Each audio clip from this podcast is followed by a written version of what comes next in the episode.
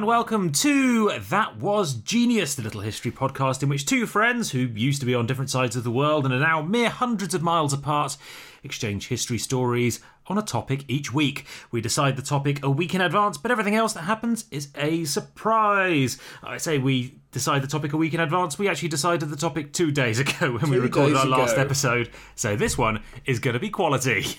I've got three pages of notes again. Have you? Yeah, they start. People are starting to call me Tommy Three Page. Of course, you haven't listened to the last episode, so you don't know that I edited out all the stuff about how exhaustive your notes were. So, I did. I have actually. I, I haven't listened to it all, but I did listen to a little bit while no I was doing has. the washing up. Nobody has. yeah, well, actually, all sadness aside, it would really help us out if you did tell your friends about us. We've, uh, we, we, I'd say we're, we're struggling a little bit with motivation, being locked inside all day. So, if you could tell your friends, it would do us a massive, massive, massive favour and, uh, boost our flagging morale somewhat. My my morale's high. I, I mean, well, my morale for the podcast is high. It's sky high. It's just everything else in life. morale for life in general is just dropping. Fair enough. all this podcast's all I've got left. So, what's our topic this week, Tom? the topic is sidekicks, Sidekicks. which is suitable, isn't it? Because you're kind of my sidekick in this podcast. And you're kind of my side chick in life. I make it look like I'm the technologically incompetent one, and I let you do all the presenting. But really, you know, really, you're only making it look that way. You're only Oh, making it look like you're technically incompetent. I'm fundamental to this. I'm the guy that makes this all work. you really are. Well, otherwise, it would just be one angry man in his spare bedroom. Talking about how he's been self isolating Yeah. for hours on end. Yeah. This way, we've got two angry men in their spare bedrooms. Twice the fun. It's weird, isn't it? Because I'm slightly less angry, but slightly more right wing. Um, Yeah. As I'm quite left wing and generally a bit, a bit of a curmudgeonly old git. I love everyone and yet also hate them. yeah, interesting. I'm a dichotomy, me. I'm a cheerful racist. oh, that's the best kind of racist. Yeah. Uh, and from whence the comedy arises. Tom's not actually a racist, and I'm centrist at best. No, I'm very, very much not a racist. Quite the opposite. I, go, I like to go out of my way to treat everyone badly. yes, absolutely. like, likewise, I'm socialist in my hatred. I take hatred that would be directed towards the rich, and I give that hatred to the poor. In oh, like essence, a- I'm I'm a regular angry Lenin. Yes. Then I regular angry Robin Hood. uh, right, so, how did you find this week? I found this week quite good. I thought this was a good topic. I thought I was going to struggle when this was first suggested, and I did struggle, and so I've cheated. Oh, fair enough. My notes pretty much wrote themselves on this one. Oh, is this going to be one of those ones where you just read a source for 10 minutes? No, no, no, no, no, no, no, no. Um, although there is quite, well, there is one very long quote. But no, I, I started researching this, and boom, it just came out all over the page. Um, Wow. I know it's That's the power of self-isolating, isn't it? I was that excited about it, and I have chosen a reasonably well-known topic, but I do quite like to fluctuate from the obscure and vulgar to areas of history that listeners might actually have heard a bit about, but they want to know more about. You know, some sort of historical topics that are good for everybody to know. So that's where I've gone this week. Excellent. Fair enough. Well, I've gone for a duel, and all good duels, Tom, have seconds. And they're my sidekicks, the seconds. Ah. Right. However, they play very little part in the story, and what part they do play is essentially useless okay, so it was a tenuous link to the theme. at best. But it's a Is it a really good good story? story. Yeah, it's a great Okay. story. You know what I like, Tom? I like a good far fetched story that makes you say, "Huh?" And Google to see if it actually happened. Which in this case, in a double cheat, it probably didn't. So Oh well, don't tell anyone that. Pretend It was- it's all true. it was fake news. what shall we flip? Oh, well, um. I've got a slipper, and I use them to kick people occasionally. Ah, yeah. Can you kick to the side with your slipper? I do, you actually- do you know what? This here's a here's a funny story. It's not really a funny story, but it's a story from my childhood. So I'm going to regale us with it, and then choose whether to edit it out or not. I Okay, used come on to a- Grandad. we'll all gather round. Gather I used round to the go fire. to a lot of gigs with my dad because he liked the same music as me. and Chris Rea. I mean, trying to think of anyone sadder than Chris Rea. no, it's not coming. Uh, so we used to go to quite a few bands together, see quite quite a few bands together. And my dad had a false leg. My dad lost his leg in a motorbike accident when he was 16.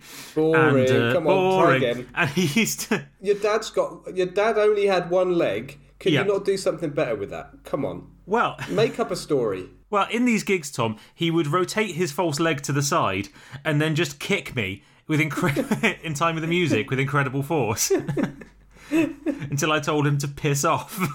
Which is really, really annoying when it was a status quo gig. Because it's just a really, really repetitive. Bang, bang, kick, kick, kick, kick. God, I can Two literally, hours. I can literally hear status quo in my head to that. There was a band we used to go and see who did a song about having a having one leg. It was kind of a gospel song. Oh, it was uh, Rolf and- Harris. no, that was wobble leg. well, that was Jake with his. Well, oh, no, Jake the it? Jake. Jake, the Peg was it? Yeah. With his extra leg. Yeah. And, uh, and my dad used to take off his false leg and twirl it above his head, like a like a Viking berserker. Have it attached to a chain. yeah, yeah, it was on elastic. it was on elastic. Did it go? Did it make a noise? It did, yeah. It made it made a noise like like a vuvuzela when you spun it around above your head, and then when you let it go, so it twanged back into original position, it made a noise like one of those door stops that cats love to play with. uh, anyway, I've told a story. You go first. Oh, fair Fuck enough. flipping something. Fair enough. Um, well, yes, I, I have a great topic, and it's a great topic because I'm going to talk about four individuals connected in a web of sidekickery. So more sidekickery than a conga at a millipede's wedding. Let me introduce Emperor Justinian, General Belisarius, Empress Theodora, and historian Procopius. Now, I'm guessing, because you like your Byzantine history, don't you? You've heard of all these people. I've heard of all of these people. Yes. How much do you know about all of these people? Oh, now you're putting me on the spot and going to make me look like a right tit. I'm going to say not very much. Oh, excellent. Because Good. I want Okay, the audience to be filled in, and I'm going to pretend it's not because I've forgotten everything that I learned in my degree. Well, what I think you will know is that Justinian was responsible for the building of the Hagia Sophia in Istanbul. he was, which we've both Yeah. been to, I think, haven't we? We both have an architecturally pioneering building. Um, he was. Uh, It's it's fucking nuts. it's very, very big, isn't it? And we've mentioned it in previous podcasts. I think we mentioned it when talking about the um, elite guard. What were they called? The Varangian Guard. The Varangian Guard, yep, who have graffitied it, haven't they? They have indeed. There's some there's some ancient graffiti. It's an amazing building. It's this place that know, it was built by Justinian, and, and various parts of it were burnt down and rebuilt over the years. But it kind of became a, a mark of honor that every emperor would stick something onto it. And so it's just a it's like the tower to the sky. It's a mad hodgepodge of bits and pieces here and there with just sheds and towers stuck out at odd angles if you look really closely. There's just weird bits all over the place. Yeah, it is a very odd building, isn't it? It is It's very odd. amazing. It's one of my favourite buildings in the world. Hasn't it influenced I may be completely off the mark here, but didn't it heavily influence the design of mosques in the. Muslim world? Yes, Yeah. it did. Yeah.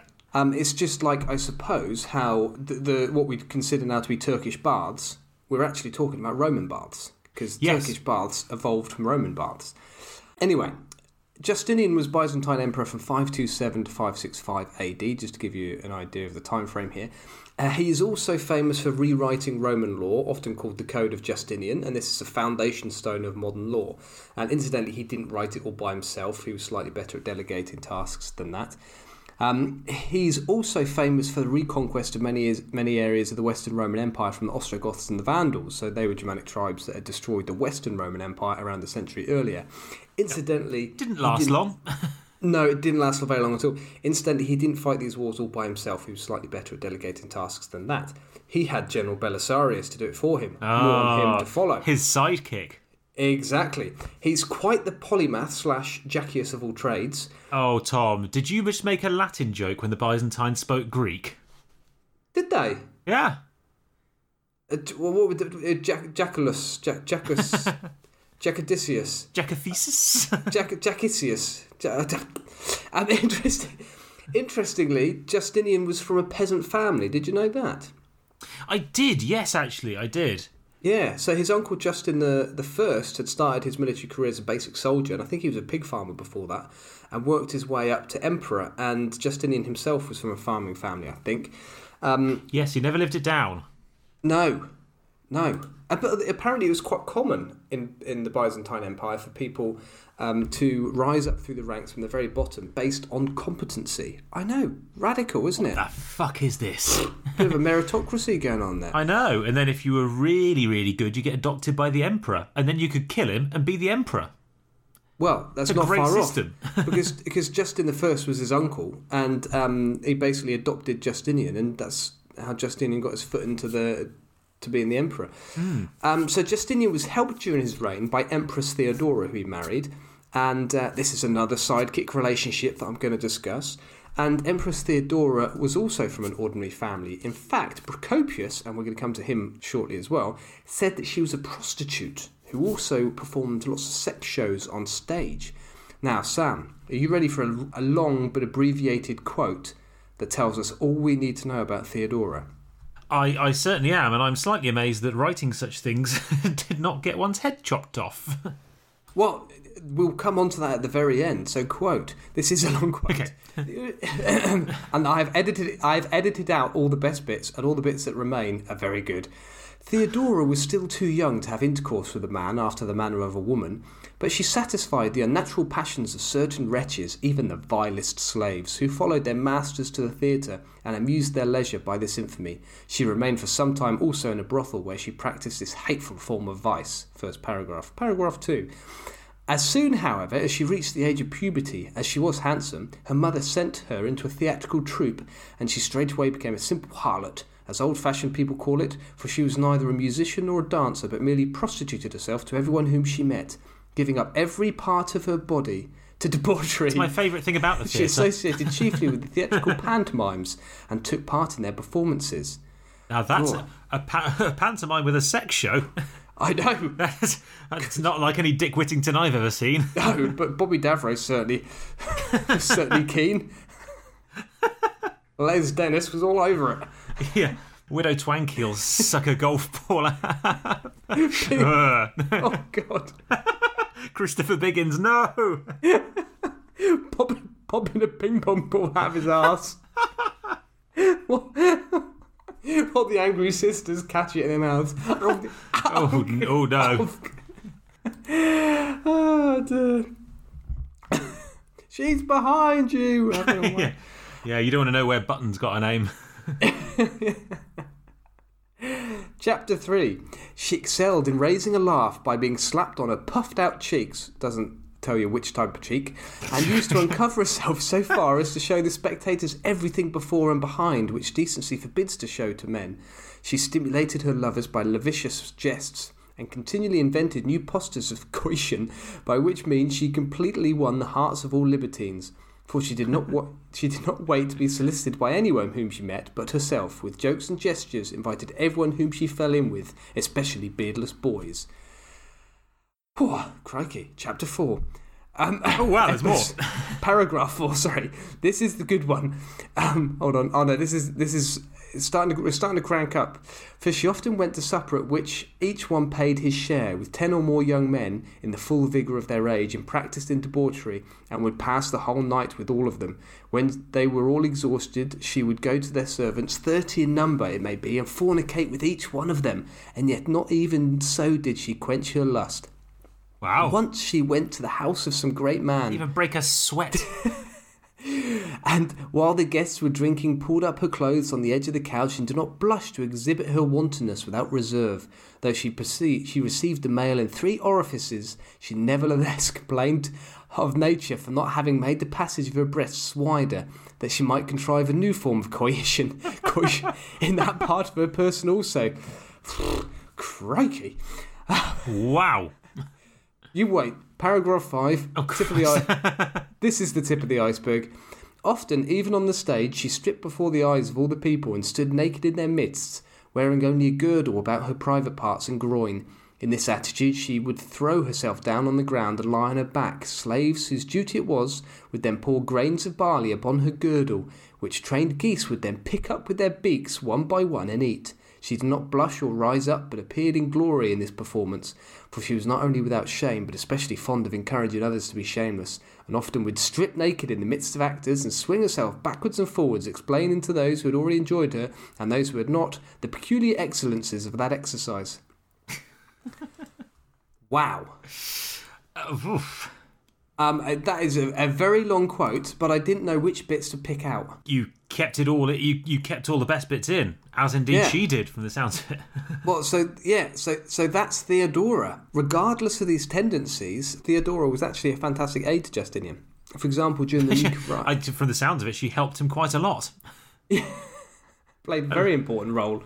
a Bit of assistance here and there, Yeah, kept yeah lending a hand. indeed, Um, among other things. Yes. Uh, for example, during the Nika riots, in which two factions of chariot racing fans went nuts, it was Theodora who stopped Who fucked Justinian them all? and stopped the riot. Hooray! Come on, boys, bring it on. I'm imagining her a little bit like Cher in that video where she's on a military navy boat. Have you seen that video? Uh, what does Cher do on a navy boat? What, pre- what is this music video featuring Cher and a boat full of sailors? Cher navy ship. If I could turn back time, okay, Oh, she's it's basically right, on a it's- navy okay. ship with not very much clothes on, parading around in front of lots of um, lots of sailors. That's kind of what I'm imagining here. If I Fair could turn back time. If I could turn back time, if I could find a way. Sam, that is by far the best impression you've ever done on this. It's- yeah. who'd, have, who'd have thought that Cher would be my magnum opus? You do a fantastic Cher. Far out. That was brilliant. Could you do um, what was the one that You go, go- now, now, no, now you said it's good. I'm going to overtry it. I'm going to, I'm going to put too much effort in. I'm going to over-egg the pudding. You just take what you take what you were given and move on, and No, no, no, no. I let's never do, talk of it again. No, which was oh, come on, uh, which was the one she did in the nineties? Um, Do you believe? that's the one. I can feel the pain head. I feel it all pain inside of home. It's a fantastic impression. Wonderful. Um, anyway, we're not going to beat that. That's the highlight of the episode. Done. Right. See you next Anyway, week. back to the Nika riots. Um, it was Theodora who stopped Justinian and his inner circle from fleeing Byzantium with her Rocky style motivational speech, you know. It's not about how hard you can punch, but how hard you can be punched and still keep moving forward. That Right? turned- Did she? And did she do the speech with a cock in her mouth? Because it certainly sounds like she did. It started off as an attempt at Sylvester Stallone and merged into Peter Beardsley. this is turned into Athletico Mince. yes. God, if only. Fucking only. Ah, dear. If- um, yes. Uh, let's move on to Belisarius quickly. Justinian's kick-ass general and the second sidekick I'm going to mention in detail. So Belisarius too had worked his way up through the ranks of the Byzantine Empire based on his merit and probably being quite good at politics too. And he actually created a personal bodyguard unit for the emperor and introduced heavy cavalry to the Byzantine Empire. The heavy cavalry that he created was known as the Bucellarii. Do you know what that translates as, Sam? No, I don't. This is going to make you shit your pants, Sam. This is going to strike fear into the hearts of everyone listening to this. Okay. It translates as the biscuit eaters. Men, Jesus. men, draw your shortbreads. yes. Well, do you know what? If you can eat four cream crackers at once without breaking a sweat, with nothing on them, You Then can you're a man to be join the feared. Bucellarii. do you think you're hard enough, do you? I bet you can't eat four cracker cream crackers in one go. I'm just imagining some kind of army recruitment advert now. some commandos jumping out of a helicopter. On my command, men, a volley of custard creams. yes. Chocolate hobnobs! Attack! We're outnumbered. Quick, retreat to the gingerbread house. retreat. Beautiful. And why were they called biscuit eaters, Tom? Do you think I do you think I wanted to research that sound when I found out they were called the biscuit eaters? I was quite happy with that. I had no interest. I had no interest in finding out anything more. No, I have no idea. Anyway, Belisarius was an exceptionally successful commander and is widely seen as one of the greatest commanders of all time. Right up there with So, Alexander actually, the you, so you didn't look at why they were called the biscuit eaters? No, I, I genuinely didn't. I have no idea. Oh. Um, I just thought it was brilliant and left it at that. Um, when I'm in an old people's home, there's going to be a little gang. I'm going to get some mates, some other old farts who are flatulent and incontinent, and uh, I'm going to say, yeah, we're the biscuit eaters. We terrorise. We own this old people's home. You biker gang. Yeah, and we're going to wander around and just eat whatever biscuits we like. Oi, Yeah. geez. You want a Dunkin'? Yeah. Just pushing other people away from the biscuit trolley. Get out of here, mate. They're my biscuits. Um, Belisarius reconquered most of the old Western Roman Empire, as I've mentioned, by defeating the Vandals in North, Af- North Africa and the Ostrogoths on the Italian peninsula. In total, he almost doubled the size of Justinian's empire. But as you mentioned, it didn't last very long. Anyway, his military successes helped secure Justinian's position on throne after a difficult start to his reign with the Nika riots. And there is a legend, which is probably not true, that Justinian actually had Belisarius' eyes scooped out after suspecting him of plotting against him. And Be- Belisarius was then left on the streets to beg. But that's probably a myth, Jesus. although I think. I It was think, quite a common punishment having your eyes put out in the Byzantine Empire if you pissed off an emperor. Is that right? Yeah, being blinded was quite uh, quite common. I, th- I think a more likely um, version of the story is that Justinian had Belisarius tried, but I think he actually he actually acquitted him during the trial, put him in his place, and said, "You're getting too big for your boots." But the the idea, the the story of Belisarius having his eyes scooped out is actually quite a common one in Renaissance art, I think. Now for our final kicks. Hmm. They always kick-ass- painted the good stuff, didn't they? yeah, yeah, uh, yeah. They did none none of the conquests, none of the victory, none of all the good things Belisarius did. Yeah, no, didn't paint any of Theodora's sex acts for crying out loud. That would have been much more fun. Um, they just focus on the scooping out the eyes. Now, our final sidekick story. Belisarius had a personal historian following him around called Procopius. And Procopius wrote two books that are of interest to us here. He was both precocious and copious. There was a lot of him, and he was pretty sure he was a fucking good historian. Like, talented and fat. yeah. Winning combo. The cocky corpulent. God, there's something else that starts to see.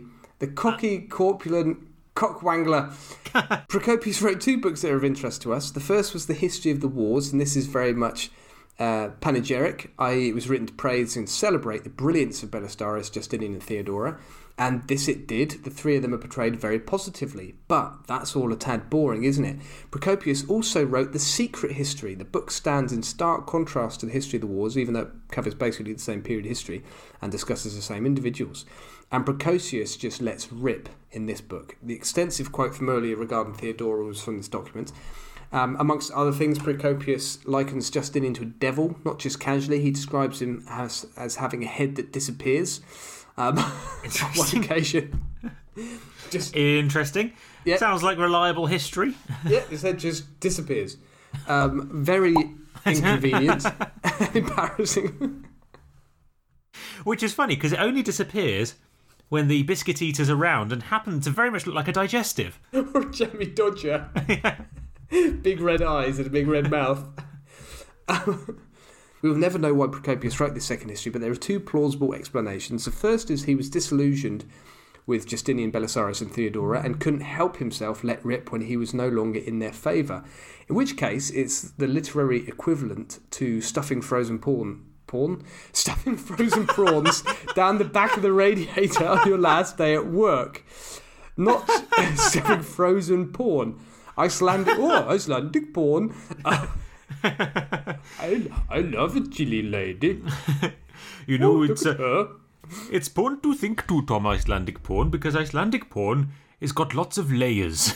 And and is always read by a Welshman. Isn't it, Sam? That's right, boyo. That Icelandic pornography. Everyone likes a nice bit of Icelandic pornography, don't they? Do you to Boyo. also like Tom? Cheese on toast. A bit of Welsh rarebit and a good sing song. A Aye. lovely sing song to a bit of Tom Jones. What's new, pussycat? Oh, whoa, whoa, whoa, whoa, whoa, whoa. Oh, oh, oh. My, my, my, Delilah. Oh. Carry on. Alternatively, it was Procopius's insurance policy in the event of a change of regime, and by this I mean if Justinian were overthrown, we all know what might happen to his inner circle, including um, Procopius. So Procopius could then pull out this book and say, "I never liked him in the first place. Look, here's some proof." If it's the latter, Smart. I Or know. not. it's a brilliant example of how important it is to thoroughly analyse our assessment of historical figures when we only have a limited range of primary sources to work with. So, what is the purpose of these historical documents? Are we reading an Aeneid or are we reading a secret history? Is the author celebrating a leader or are they trying to discredit them? Remember, Sam, the winners write history. That's true, they do.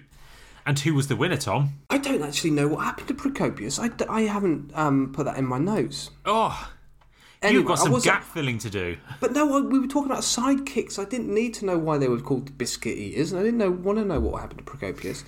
Anyway, just to readdress the balance after my unpleasantly credible historical reflection, here's a song that I wrote, Sam. Theodora, we adore her. She's the one that will brighten up your day with a gangbang and a goose, trousers down and shout hooray, Theodora. We adore her. There you go. You know I I'm glad. I'm glad that you did that because I was wondering whether to make a Theodore, A Wizadora a joke. Wizadora joke, and then thought, do you know what? Fucking no one's going to get that. But me, I'm straight on it. Yeah. Another, yet another '90s kids TV reference. Uh, we're going to have to put up links. We're going to have to put up a link to Wizadora. And uh, we're going to have to put up a link to uh, Cher If I Could Turn Back Time. I think most people know Cher if I could turn back time. I don't Well, think that did- song's going to be news to anyone. did you? I didn't know the video. That's true. With her parading around like a harlot on a naval ship. With geese everywhere. With geese. Barley being thrown liberally around. Ping pong balls going left, right, and centre. Oh, those sailors didn't know what hit them No. until the massive brawl broke out. At which point, all the sailors were hit by seamen. There we go. That's a forced joke that probably won't make the edit. And we wonder why we don't get the same listens as Athletico Mince. to be fair, Bob Mortimer has got a few years on us. We'll keep the practice He going. does. Some of his early stuff's a bit shit. You're right. Oh, oh God, is it going to take us that long to produce anything of any quality? They say it takes ten thousand hours, Tom. So, audience, by episode five, by episode ten thousand, yeah. Over to you, Sam. Oh, is that Like you a done? good sidekick. Yeah, that's me done. They were they were my Oh. sidekick stories. There we go. I had heard of them before, but I'd kind of forgotten a lot of it, and it was very interesting. And I never knew about the biscuit eaters, or the odd way in which the riots were ended. Now the biscuit eaters is very good. I did like the biscuit eaters, and I might um, try and research biscuit eaters. Well, that's going to get they're going to get a doodle on the website, aren't they? Exactly. If nothing else, the biscuit eaters are going to get a doodle on the website. yeah. Write that down, Tom. Write that down. And whilst you're doing that, I'm going to uh, cheat this week. Okay. As I've warned you, uh, I couldn't find any fun, fun, odd stories about sidekicks particularly. Uh, so I've I've done a duel because I found a really good one. But the seconds, the sidekicks, were absolutely useless and didn't really play much of a part in it at all. So it really is stretching the theme quite broad. If anything, the umpire in this match was the real hero, if there is such a thing. Okay. because the sidekicks were bugger all use. And also, as I've mentioned, and by way of double cheating, it probably never happened, this event, so do take everything with a grain of salt. It's entirely possible the whole thing was made up by an Italian newspaper just to cause a little bit of scandal. Uh, at least that's what one of the women involved in it always claimed afterwards. Right. So who knows what really happens? And you'll know, Tom, that I said one of the women I was about to involved in the duel. females, was it? Yes, because today I'm going to talk about what's known as the Emancipated Duel between Princess Pauline Metternich and Countess Anastasia Kielmansegg. Oh yeah. Yeah, in 1892, and it's the first time that two women, with women as seconds and a woman as an umpire, fought a duel. It was the first all-women duel. Did did it involve jelly? No, Tom, but they were topless. I say, I say, I say. what?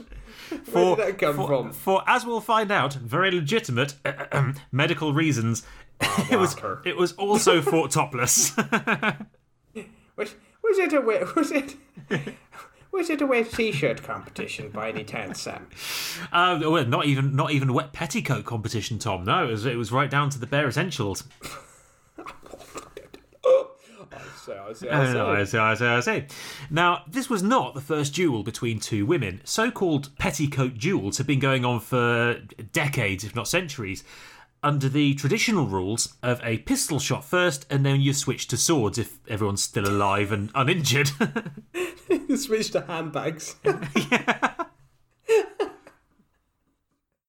Uh, well, you, well, you joked, on, but these were uh, these were serious affairs. Those handbags were full of lead shot. it's just too good an opportunity to be sexist. Don't. oh, there's plenty of opportunities to be sexist if you want them, Tom. Oh my god! Thank you very much. But yes, these jewels were really were handbags at dawn. There's one particularly famous example from 1792, uh, which is a century earlier than the jewel we're talking about today, in which a Mrs. Elphinstone was challenged to a duel in Hyde Park by one Lady Almeria Braddock. Elphinstone. We've talked about William Elphinstone before, haven't we? We did. I don't think they're related. The general. Is he? the- Was he the incompetent general? I mean, it could have been his wife. That would be funny. he was. He was the one that was responsible for the awful retreat. in Afghanistan from Kabul. Yeah. Oh yeah. I wonder whether they're connected. That would be that would be unusual. What was Um, her name? I don't know her first name. It's simply a Mrs. Elphinstone Oh, okay. in the sources. Interesting. But uh, yeah, She clearly, about she was right clearly time. capable of putting up more fight than yeah, she probably did. She probably, yeah, she probably did put up more of a fight than her husband. yeah, showed more um, strength and discipline. Uh, at least she stood and fought. Yeah. So yes, this particularly famous example from 1792, Mrs. Elphinstone was challenged to a duel in Hyde Park by Lady um, Almeria Braddock after making a poorly timed joke about her age over high tea, Oh, I say, which ended in a glove slap, which ended in a duel. far out. because she uh, she claimed that she was a an older lady. So as you can see, Tom, lady duels were fought over, you know, petty, silly little things and throwaway comments, unlike manly man duels at the time, which were fought over such important topics as garden fence height, disagreeing too vociferously with the findings of a scientific paper on chaffinches, or who got the last round in. You know, stuff that's worth dying for. Yeah, stuff that's very important. Yes. What time you should start your lawnmower on a Sunday morning? Absolutely, yes. The the vital stuff. Yep. Anyway, in this instance, Mrs. Elphinstone's pistol shot blew Lady Braddock's hat off her head, so very, very nearly did, Deliberately? did her in. I, no, I think she was aiming for She her. just a really good shot. Just a, pow. takes her um, hat off. pow. Takes the gun out of her hand. yeah, she she threw it up in the air, yeah. and then reached under her leg to pull off a trick shot whilst doing a backflip. I'm not trying to kill you. I'm just trying to shoot off all your clothes. What a bra pings off. Wow, this is going for some very. This has gone very carry on suddenly, hasn't it? yeah.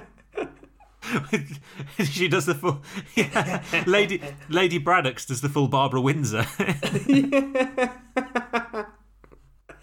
Oh dear. whilst Lord Braddock's monocle pops out. Barbara Windsor's basically a Cockney Dolly Parton, isn't she? Yes, she any- is, yes. American listeners. Yeah. a Cockney Dolly Parton. I love that.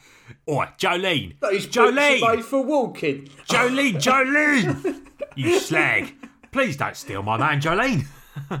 I'll have words. I'll have beef with you, Jolene. Oh dear. So yes, Researching the Dolly uh, Parton song. Working nine two five. Got to get myself a living. Islands in work- the stream. working down the Albert docks. it's all taking and now giving, Tom. It's all taking and now giving. Apart from those Kray twins, lovely boys. Always came round for a spot of tea and a jelly deal. Always good to their mother, wouldn't they? Always good to their Yeah. mother. Yeah. So yes, uh, Mrs. Elphinstone's pistol shot blew Lady Braddock's hat off. Um, at which point the two picked up their swords and set to fencing. And the duel only ended when Lady Braddock managed to uh, wound Mrs. Elphinstone in the arm, drawing first blood and therefore winning the duel. Uh, after which uh, Elphinstone had to write a letter of apology, and all was settled. And then in 1886, genuinely, two women went to war and fought a duel over a disagreement over whether France or the USA had better qualified doctors. Bloody right. Too bloody right. Everyone knows that it's the French. Yeah. So women dueling wasn't particularly uncommon, but an all-woman rumble in the jungle? Now that was something new, Tom. And so we come over to our duel, which wasn't just fought between two noble women, it was, as I've said, fought topless. Yeah, you, I, I still am looking forward to the context behind this. and Tom, wait until I tell you, it was fought over flower arranging. Why? What? Why was a disagreement about the flowers? Well, it was the culmination of a great social rivalry between the two participants. These two ladies, Princess Pauline Metternich and Countess Anastasia Kielmansegg, they absolutely hated each other and had done for several years. They were arch rivals in Vienna's ridiculously opulent social scene, with each claiming to kind of be the, the high socialite of the entire Austro Hungarian Empire. Pauline was the daughter of one of Austria's most senior diplomats. Also, as a fun side fact, was uh, married to her own uncle, which is Habsburglicious, isn't it? And had three eyes. yes. and an enormous chin. Uh, and that's going to be another one of the drawings in this week's Yep. episode. Anna, on the other hand, was a Russian and was married to the German born uh, governor of Lower Austria. So she was basically an outsider and a bit of a pretender, but incredibly wealthy and very gregarious. Uh, and because she was an outsider and she wasn't easily accepted, it made her doubly determined to get accepted on the Vienna social scene With fantastic flower arrangements. with incredible floral imagination. And so she joined the boards and councils of pretty much every social club and event in town, which is where she pretty quickly got clashing with Princess Pauline. And the hatred between the two came to a head in summer 1892 when it came to organising the Vienna Music and Theatrical Exhibition. It's a cracking event Which- if anyone's if people are considering going. Mm, it was the biggest event in Vienna, which was the social capital of the world at the time. It was really, really quite something. I mean, you talked the other day, I think you were talking about The waltz, was it yes. the waltz houses that had swans and on lakes indoors. and a f- and and a, a, a slide, a And a- giant slide. These places sounded fantastic. It was like Las Vegas. Oh, black not city gonna set my soul, gonna set my soul on fire. That's a, it's a cracking Cher impression, Sam. It really is. It really is, isn't it? You bastard. So yes, the the Vienna Musical and Theatrical Exhibition put back in my place. Uh, Pauline was the president, whilst Anastasia was the acting president of the Ladies' Committee. Ooh, and if there's one thing we know about local politics, Tom, it pretty quickly comes to blows. And both thought that it was their God given right, and not only their God given right, Tom, but their duty to have the honour of sorting out the flower arrangements for this festival. It's a very important job. It's an incredibly it's an incredibly important job. I mean, lives are on the line, Tom. Lives are on the line. Can you imagine if you got tulips instead of pansies? I mean, fuck my life. Hey, you'd, It would be the end of civilization as we know it. you'd forget it not, wouldn't you, Sam? You would forget it not. Very good. Very good. Uh, so, yes, they ended up getting into a right Viennese whirl about the whole thing, Tom. Hey! Very sure you did that. It got so heated that they decided the only way to sort the whole thing out and decide who the ultimate queen of the Austrian social scene was was to have a duel to first blood. God, I'm just I'm, I'm still imagining the scene as it as things started to hot up with the flower display. I, yeah, oh, bouquets were thrown, Tom. bouquets were thrown. Did one of them turn up after the other one had started and was like, I cannot believe they've put the buddleias there. Nobody ever uses dahlias as a filler flower. That's ridiculous. know an aw- Absolutely ridiculous. Very impressed with your knowledge of this. Foxgloves next to an orchid? What the fuck is this? You What disgusting. kind of Russian wank is this? That's like Gordon Ramsay, isn't it? Fucking dahlias with your fucking clematis. What the fuck do I look like? Call that a fucking centerpiece. Fuck off. Bring me the fucking hyacinths. Get the fuck out of my flower shop. The amaryllis is too fucking tall. I genuinely, I'm very impressed with your knowledge of flowers. Shove your fucking buddleias up your fucking ass. I like red ones. So, Re- uh, red asses. full of Buddleia, yes.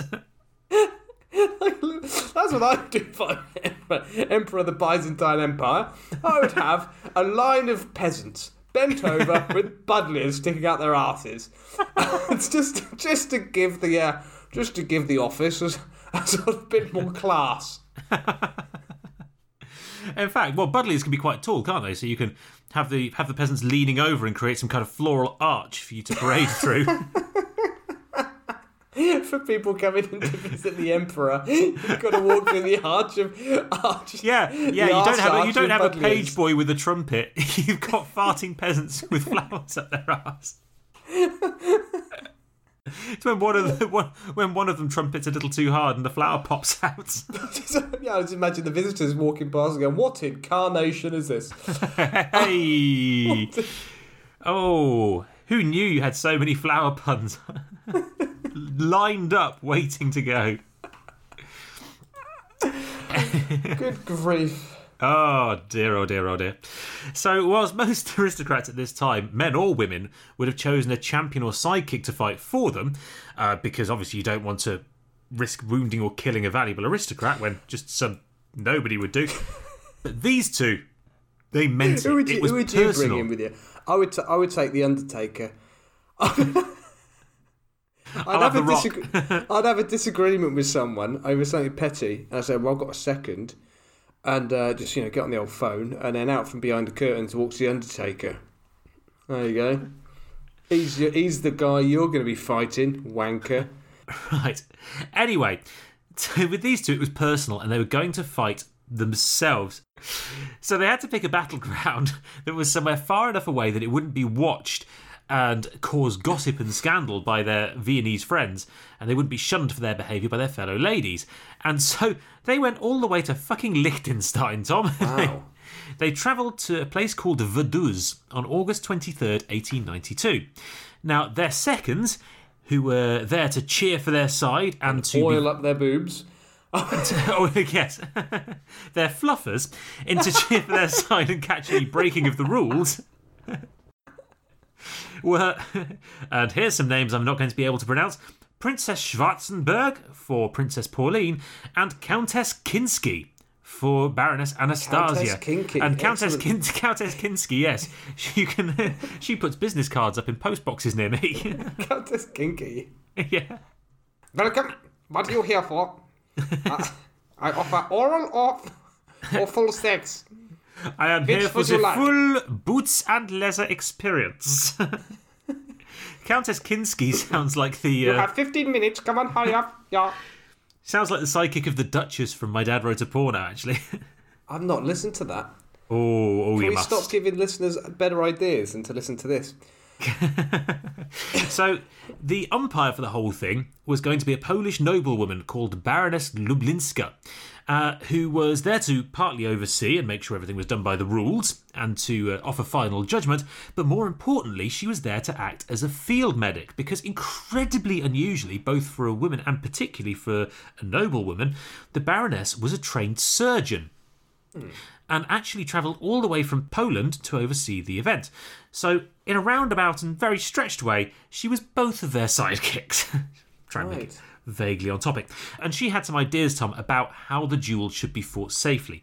Namely, that the two women must fight topless. Ah, so she was a trained surgeon and a lesbo. Yes, and like most trained surgeons, Tom, she was a horrible lech.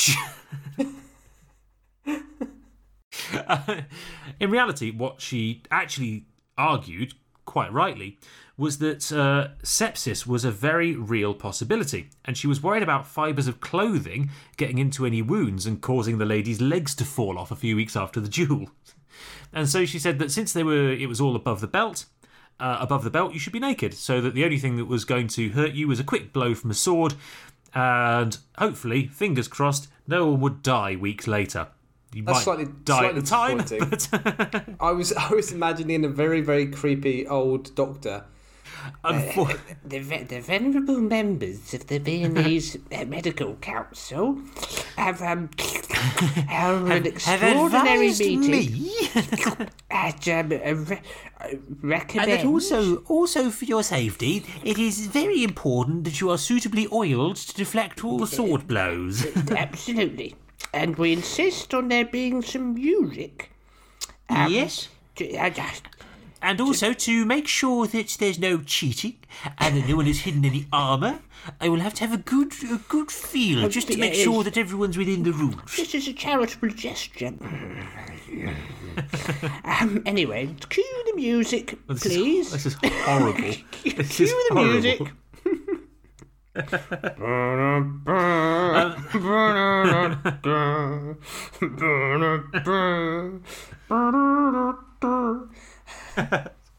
Well, I think actually, Tom, the uh, music that they were fighting to was "But you can blow her hat off." Da da da da da da da da da.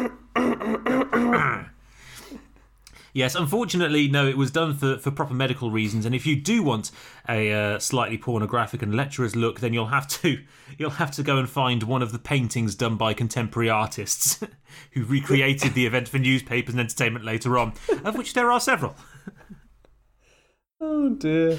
So, and so, with a sharp word to all the coachmen and attendants present, all of the men, to walk a long way away and turn their backs, the fighters stripped off and picked up their swords. There wasn't any shooting this time, as far as we know, uh, probably because they didn't want anyone to actually die. Straight to swordy cuffs. Straight to swordy cuffs. Yep. no shooty cuffs, no fisty cuffs, just swordy cuffs, just stabby cuffs. Now, by all accounts, and not entirely surprisingly, neither lady really knew what they were doing, or actually really wanted to fight. And my hands are bleeding. You're holding the wrong end, you silly bent. Just like you were doing with the bloody foxgloves. oh, I don't know what to do with a pointy end. Oh, I bet you bloody do. Very sharp, this. not the biggest sabre you've seen either, you dirty bitch.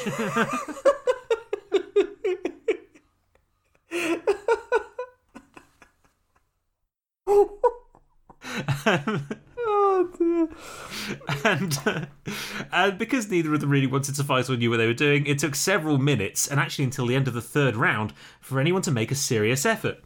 At which point, with a sudden dash forward and presumably an almighty clattering of noble tits, Countess, Countess Anastasia managed to slash Princess Pauline's nose slightly, just just a scratch, Oh, you bitch. ploughing on. Um, but theoretically, it was enough to end the duel. Now, at this point, their seconds, their sidekicks, should have immediately called a halt to the fight as first blood had been drawn. Unfortunately, at the sight of that blood, both of them had fainted, Tom. Which is not entirely surprising that giv- given that in corsets it's hard enough for anyone to stay conscious even without the excitement of a duel or the panic of blood. And so, because they were both unconscious, no one called a halt. So, Pauline proceeded to stab Anastasia in the arm. the eyeballs. in the eyeball. Repeatedly. yes. In the You dick. might be getting the hang of this. What is with the sound effects with you at the moment? So, Pauline proceeded to stab Anastasia in the arm uh, before, before the surgeon, Baroness Lubinska, waded in to break them up. Oh dear. And uh, of course, at the sound of the screams from the two fighters, the coachman and attendants all turned and ran in to help. At which point, the Baroness had to beat them off with her umbrella. Not she? in that way. Which end? Steady. Which end of the umbrella? Hook up the prostate. Stand back, everyone. This is very important that I get involved at the moment. I heard some No, screams. no, no, no. We're not bringing him back. That's horrible. no. Lead them off with her umbrella and and told the dirty perverts to turn their backs and keep their distance. Including you. Oh, all right. Now, unfortunately, because no one had been keeping score, uh, because the scorekeepers were unconscious, both women declared victory for themselves. Anna for drawing first blood, and Pauline for delivering the first proper wound. In the end, once the seconds had recovered, with a liberal dose of smelling salts, presumably, they decided to call it a draw and make the fighters hug and make friends, which apparently they did. Both being understandably pretty shocked by what had happened and the actual realities of sword fighting, which I suspect was fucking terrifying. Yeah, I imagine so. So, yeah, there we go. Now, despite only using nobility for the duel in the hope that word of it would never get out, so by having women of class and standard present, you hope they wouldn't go gossiping, it pretty quickly made world news. Of course. Of course. Because women, if there's one thing women don't like doing, it's gossiping, Sam. it shouldn't have been difficult to keep it under wraps. no, no comment. Um, so, despite attempts to stop it from getting out, it pretty quickly made world news, being published in an Italian newspaper and then spreading around the rest of the world. bit like coronavirus. Oh, too soon. But quite funny. Unfortunately, no reliable source has ever been found to suggest that it really happened, or at least or to prove that it really happened. Princess Pauline was asked about it in uh, years afterwards, and always claimed that Italian reporters had made it up to pass the time. And neither woman ever wrote about it in their memoirs. Uh, but of course, they wouldn't, would they, if they were trying to keep it a secret? So who knows? And I find it very hard to believe that the Italian media would take satisfaction in having two topless women sword fighting, for example. Absolutely, daytime yes. It's entirely the kind of thing that would repulse Italian media. The Italian television stations would never, ever air that sort of content at two o'clock in the afternoon. No, absolutely not. They would never do such a thing. They'd certainly never take that exact concept and then and then use it to present the weather. That's exactly the kind of thing that Italy Italians would wouldn't never do. do that. never do that. No, Very un-Italian. that is frightfully un-Italian. Yes, I for one am shocked, and they should be ashamed of themselves. so there we go, Tom. There we have it. To steal your phrase. Yeah, there you have it. Absolutely, uh, cracking story again. Yep, very, very you, Sam. Very me. Finding a ridiculous story. Set myself a challenge, good. Tom. I like to set myself a challenge. very good. That leaves us with pandemics for next week, doesn't it? It is pandemics next week, yes. So, once again, if uh, you found any great history podcasts, any series, any books that you're reading, great resources, we've got a couple we can shout about, do let us know. And we'll do a bit of an audience participation segment where we talk about the kind of things that you're doing to keep yourself entertained, keep your spirits up whilst you're locked inside. And then we'll talk about horrible planet ending pandemics just to bring it back round again. Oh yeah, absolutely. And do tell your friends. Come on, people. Work Yeah, please, please do tell your friends about us. It, would- it makes bone. a huge difference. It makes a huge, huge difference. So, yes, you can uh, get in touch with us via email. That was geniuscast at gmail.com. You can find us on Facebook. Uh, that was Genius Podcast. You can find us on Instagram at That Was Genius. And you can find us on Twitter. That underscore was underscore genius. Right. We will see you next week for uh, what is bound to be a light-hearted Morale lifting. and entirely un- morale lifting and entirely unharrowing look at pandemics through history. Yep, and Sam and I already know a little bit about some of these. And it's not good. Your odds Yes, aren't good. yes, it's not the first time that uh, I was going to make a joke about you being a super spreader then, but couldn't quite phrase it right. right, say goodbye, Tom. We'll see you next week. Bye. Bye.